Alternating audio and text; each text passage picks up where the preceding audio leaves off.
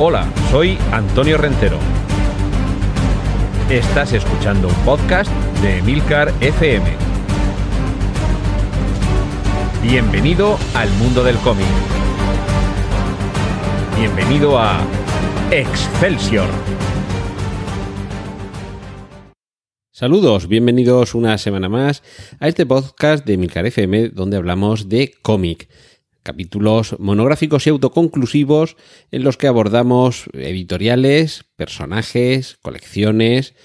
o autores, como es el caso de esta semana. La anterior entrega de eh, este podcast estaba dedicada a The Sandman, un personaje de cómic del que, bueno, os remito a ese capítulo para que lo conozcáis más y que quienes no hayáis oído hablar de él o quienes no le conocierais, es muy posible que sí hayáis oído hablar de él o lo hayáis conocido a raíz de la serie televisiva que se acaba de estrenar, eh, si no recuerdo mal, en Netflix. Lo cierto es que su autor, Neil Gaiman, se merecía un capítulo, así que qué mejor que hacerlo después de haber conocido a uno de sus personajes más memorables. Neil Gaiman es británico, nació en el año 1960, eh, en noviembre, por lo tanto aún no ha cumplido los 62 años, y formó parte, junto con gente del tamaño de Alan Moore, a quien por cierto también tiene una vinculación de la que ahora hablaremos, de esa hornada de autores británicos que desembarcó en las editoriales principales de cómic, ya sabéis, eh, DC y Marvel, allá por los años 80.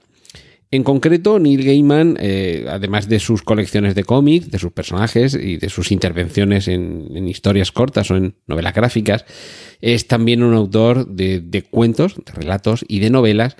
y tenía muy clara esa vocación desde, desde joven. De hecho, se cuenta que por eso es por lo que no culminó sus estudios y en cuanto pudo, comenzó a trabajar de la forma en la que empiezan, o empezamos muchos, que es eh, como redactor, como crítico, como articulista en diversas publicaciones. Y precisamente una de esas entrevistas que hizo fue al gran Alan Moore. Siempre ha comentado Neil Gaiman que esa entrevista le cambió la vida y lo cierto es que la influencia de Alan Moore ha sido, fue en su momento tan grande que además de decidirle ya más en serio todavía, porque ya, digamos, había empezado a transitar ese camino, pero esto ya fue el punto de no retorno. Pero ya digo que además de esa decisión inicial, también le benefició en el sentido de la ayuda, porque recibió bastante ayuda al comienzo por parte de Alan Moore, a quien siempre ha considerado su maestro. Alan Moore también le considera su discípulo. Tienen una relación, hasta donde yo sé, magnífica. Y lo cierto es que son, creo, los dos grandes nombres de referencia en el guion de cómic británico y universal, y más allá, porque tanto Alan Moore como Neil Gaiman, eh, además de los cómics, han, intervenido en otros, en otros medios.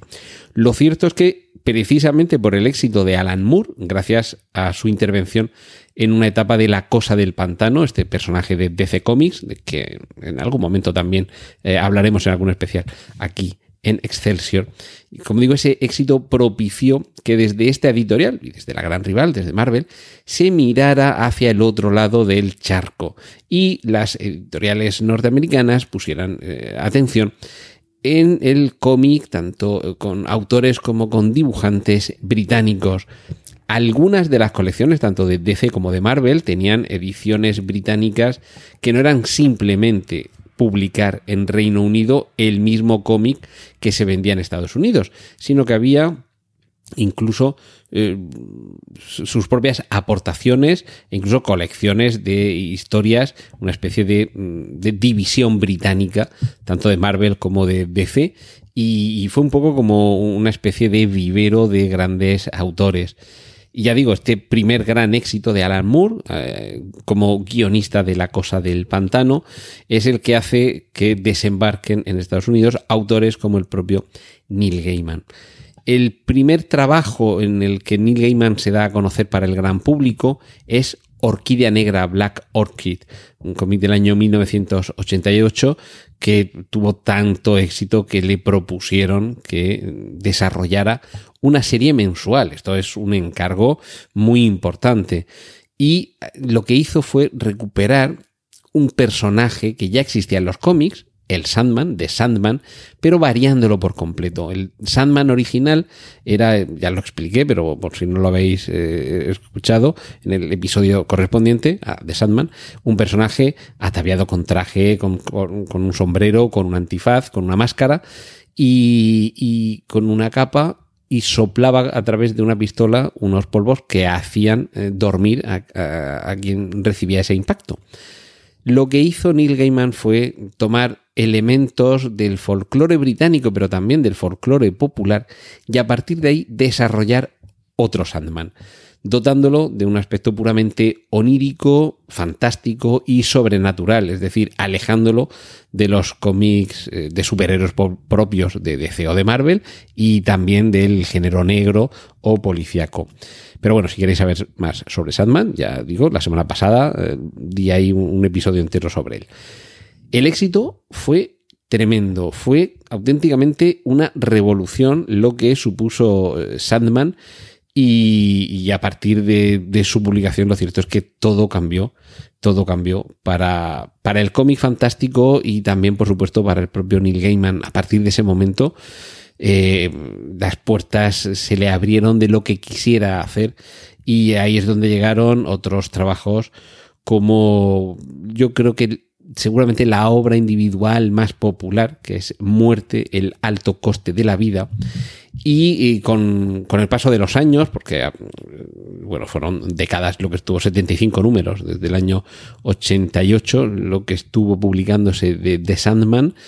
y, claro, eso le, llevaba mucho tiempo, a pesar de que mientras tanto encontraba el huequecito para escribir novelas, relatos y también cómics, eh, cómics cortos. En cuanto a novelas, creo que lo más, eh, lo más significativo son algunas de las primeras, como Good Omens, eh, Buenos Presagios, una novela que se publicó en el año 1990 y que escribió a medias con Terry Pratchett, que por entonces ya gozaba de una popularidad excepcional gracias a su saga Mundo Disco. Una saga divertidísima que os recomiendo, es una, sala perdón, una saga longeva, son eh, muchas eh, novelas y además tiene incluso otras que continúan eh, a modo de spin-off. Y, no puedo más que recomendarla. Y de hecho, Gudomen tiene también una miniserie, por si queréis aproximaros desde esta óptica. Y quizá otra de sus novelas más populares, que también fue llevada al cine, fue Stardust. Y a continuación, año 2001, llegaría otra novela, veremos, volveremos con el cómic, eh, que es eh, American Gods, que también ha tenido una reciente adaptación como serie. Mm, quiero detenerme solamente en estas dos eh, novelas, en Stardust y en American Gods, para que tengáis en cuenta que novelas del año 99 y 2001 han tardado casi dos décadas en poder ser llevadas a la pantalla. Esto lo digo porque precisamente el estreno de la serie de The Sandman, tan reciente, llega en un momento en el que, sin duda, a partir de la adaptación exitosísima del Señor de los Anillos, se ha producido una aceptación por parte de la industria, no estoy hablando tanto del público mayoritario, del público medio, digamos, sino de la industria, de que este tipo de historias fantásticas, no tan populares, porque evidentemente El Señor de los Anillos ya era una novela muy popular, pero seamos realistas, el común de los mortales puede haber oído hablar del Señor de los Anillos, aunque no haya leído ningún libro, ni El Hobbit, ni nada, o incluso aunque no haya visto las películas, pero no es tan común el conocimiento de personajes como The Sandman o de obras como las novelas de Neil Gaiman que han sido adaptadas al cine o a series de televisión. Es decir, que para todos los amantes de este tipo de contenidos, desde hace unos poquitos lustros estamos viviendo una auténtica edad dorada en la que además se trata con mucho respeto, con, mucha fidelidad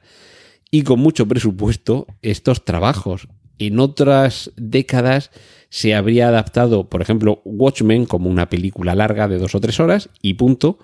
y adaptada en los años 80 o 90 a saber cómo habría quedado pero seguramente no se habría hecho, que, tampoco se ha hecho, una miniserie sobre Watchmen. Hay una miniserie, porque digo miniserie porque no ha continuado, sobre Watchmen, pero no adapta el cómic, ¿vale? Lo, continúa. Pero ahora lo que estamos viviendo es una adaptación a la, a la pantalla de The Sandman, en el que se está dando 10 capítulos solo en la primera temporada y parece que con bastante fidelidad a, a los cómics y con bastante aceptación. Esto lo que quiere decir es que lo que hay detrás, es decir, la categoría, la calidad y el compromiso que produce leer eh, la obra de Neil Gaiman, tiene esta importancia. Eh, tanto en sus novelas como en, sus cómics, que sin duda, no voy a hablar más de The Sandman, pero sería la gran referencia, pero el resto de sus publicaciones quizá no hayan alcanzado tantísima popularidad, pero no por eso tenemos que desdeñarlas, las que ya he mencionado como Orquídea Negra o Violent Cases, eh, casos violentos. Diversas publicaciones recogidas en la recopilación Midnight Days, Días de Medianoche, en el año 2001, recopilación de historias cortas de, Neil Gaiman en, el cómic y eh, por supuesto algunas, eh, algunos títulos mm, yo diría que casi revolucionarios dentro del mundo del cómic y voy a ceñirme a tres únicamente. Eh, dos de ellos de Marvel, uno de DC. Nos vamos a principio de este siglo, año 2003, cuando se publica 1602. Son solamente ocho números, el dibujante es Andy Gubert, uno de los, de los clásicos, y en 1602 mm, lo que tenemos es 400 años antes de su publicación, 2003, pero bueno, es en 2002 cuando, cuando aparece eh, ya publicada eh, y, y, promocionada. Nos vamos 400 años atrás en el tiempo, como indica el título, 1602, para conocer un universo Marvel que habría tenido lugar en ese momento. O sea, fijaos cómo hace 20 años, casi, estábamos ya anticipándonos a lo que hoy en cine y series de televisión se está desarrollando, que es el multiverso dentro del universo cinematográfico Marvel. Eh, ya existía antes en Marvel la colección What If. En la editorial DC tenía también sus Elseworlds, esos mundos eh, paralelos, ficticios, hipotéticos, en los que las cosas sucedían de forma un poco distinta a como nosotros lo conocemos. Por ejemplo, que eh, quien coge, quien acoge a Superman no son dos granjeros de Kansas, sino dos millonarios de Gotham, como son Thomas Wayne y Martha Wayne. Por lo tanto, imaginemos alguien dotado de los poderes de Superman, pero con la trayectoria vital que le convierte en Batman, ¿vale? Imaginemos un Batman dotado de los, de los poderes de Superman. El personaje resultante lo tenemos en esos Elseworlds. Pues de todo ese tipo de historias hipotéticas que ya existían previamente, lo que hace eh, Neil Gaiman es esta miniserie de ocho números en la que crea su propio universo Marvel pero ambientado en la Norteamérica del año 1602, como dice el título. Y este es uno de esos cómics que quizá en algún momento podamos llegar a ver convertido en miniserie por, por obra y gracia de eh, la aceptación que está teniendo eh, la ficción eh, inspirada o basada o adaptando los cómics Marvel. Eh, me voy a referir muy brevemente a Los Eternos. Para mí, un, cómic, mm, bueno, de, mis favoritos, no solo porque esté en el guion Neil Gaiman, sino porque primero los personajes proceden de Jack Kirby, el rey, una de las grandes referencias en el mundo del, cómic eh, superheroico y de Marvel. Eh, y además porque en este caso Los Eternos, otra miniserie de siete números, el dibujante es John Romita Jr., que es uno de mis dibujantes favoritos. Y por último, un, cómic que en cierta forma suponía también un poco una respuesta a otro cómic famoso que había escrito Alan Moore en, en 1986. Es decir, aquí tenemos un ejemplo de cómo el discípulo emula o dialoga, que dirían los, los, pedantes, con su maestro, porque en 1986 Alan Moore había escrito el guion del magnífico cómic Superman, qué le pasó al hombre del mañana. Y en el año 2009, Neil Gaiman escribe el guion, eh, dibuja a Nick Hubert, de Batman, qué le pasó al cruzado enmascarado, What Happened to the Caped Crusader. Es un poco adaptar con este otro personaje mm, mítico y paradigmático de los cómics DC una respuesta a una pregunta ya planteada en un cómic del maestro y es un, cómic con una Gotham City que también tiene algunos eh, cambios sobre lo que conocemos y que en cierta forma, como el que le pasó al hombre del mañana, también se inspiran un poquito en esa considerada por muchos como la mejor, si no por lo menos una de las mejores películas de la historia del cine, que es la de Ciudadano Kane, es decir, tratar de escribir la historia de alguien con posterioridad. Pues con, cómics como estos, eh, Neil Gaiman se gana por derecho propio el, hueco dentro del corazón de los, de los fans y por supuesto de la historia del cómic moderno. Y por supuesto no podemos dejar de referirnos a Muerte, el alto coste de la vida, que también hablé un poquito sobre ella en, en el episodio dedicado a The Sandman, porque Muerte es un personaje, uno de esos eternos, no de los de Jack Kirby, sino de los personajes eternos de, Neil Gaiman. Eh, de hecho, la hermana de Sueño, Sandman es Sueño, es Morfeo. Y, lo que tenemos es una, una, miniserie de tres números únicamente, en los que se nos cuenta de una manera completamente magnética qué es lo que sucede en un día cualquiera en el que la muerte decide adoptar forma humana y caminar entre, entre nosotros, entre los eh, viles y meros mortales. Pues estos son solo algunos de los ejemplos de las creaciones ultra recomendables de Neil Gaiman como guionista. He mencionado también algunas de sus novelas, investigad porque tiene como una veintena de, novelas. Debo reconocer, no las he leído todas, pero de entre las que he leído también reconozco que hay algunas mm, completamente mm, hipnotizantes y otras bueno, pues un poquito más normales, pero sobre todo lo que hay en todas ellas es eh, un mundo fantástico que, atrapa con personajes y con un universo propio y dejo para el final eh, algo que quizá a muchos les haya podido sorprender. Y, es eh, cuando se adapta esta forma de, ver la vida y la ficción un poquito más fantástica y oscura de Neil Gaiman al mundo infantil y sobre todo con una película de animación hecha por el mismo autor, por el mismo director de Pesadilla antes de Navidad, Henry Selick. Y no es otro que Coraline o Los mundos de Coraline. También esta novela es obra de, bueno, este, eh, esta, esta, obra completa, porque también tiene ilustraciones del gran Dave McKean, es obra también de Neil Gaiman y por supuesto no puedo dejar de recomendar tanto, tanto la novela como la película. Así que, como veis, eh, alguien muy versátil, dotado de un talento y una creatividad, desde luego, más que destacable y bueno, yo creo que casi cualquier cosa en la que veáis que como guionista está Neil Gaiman, podéis echarosla a la cara, que lo vais a disfrutar enormemente.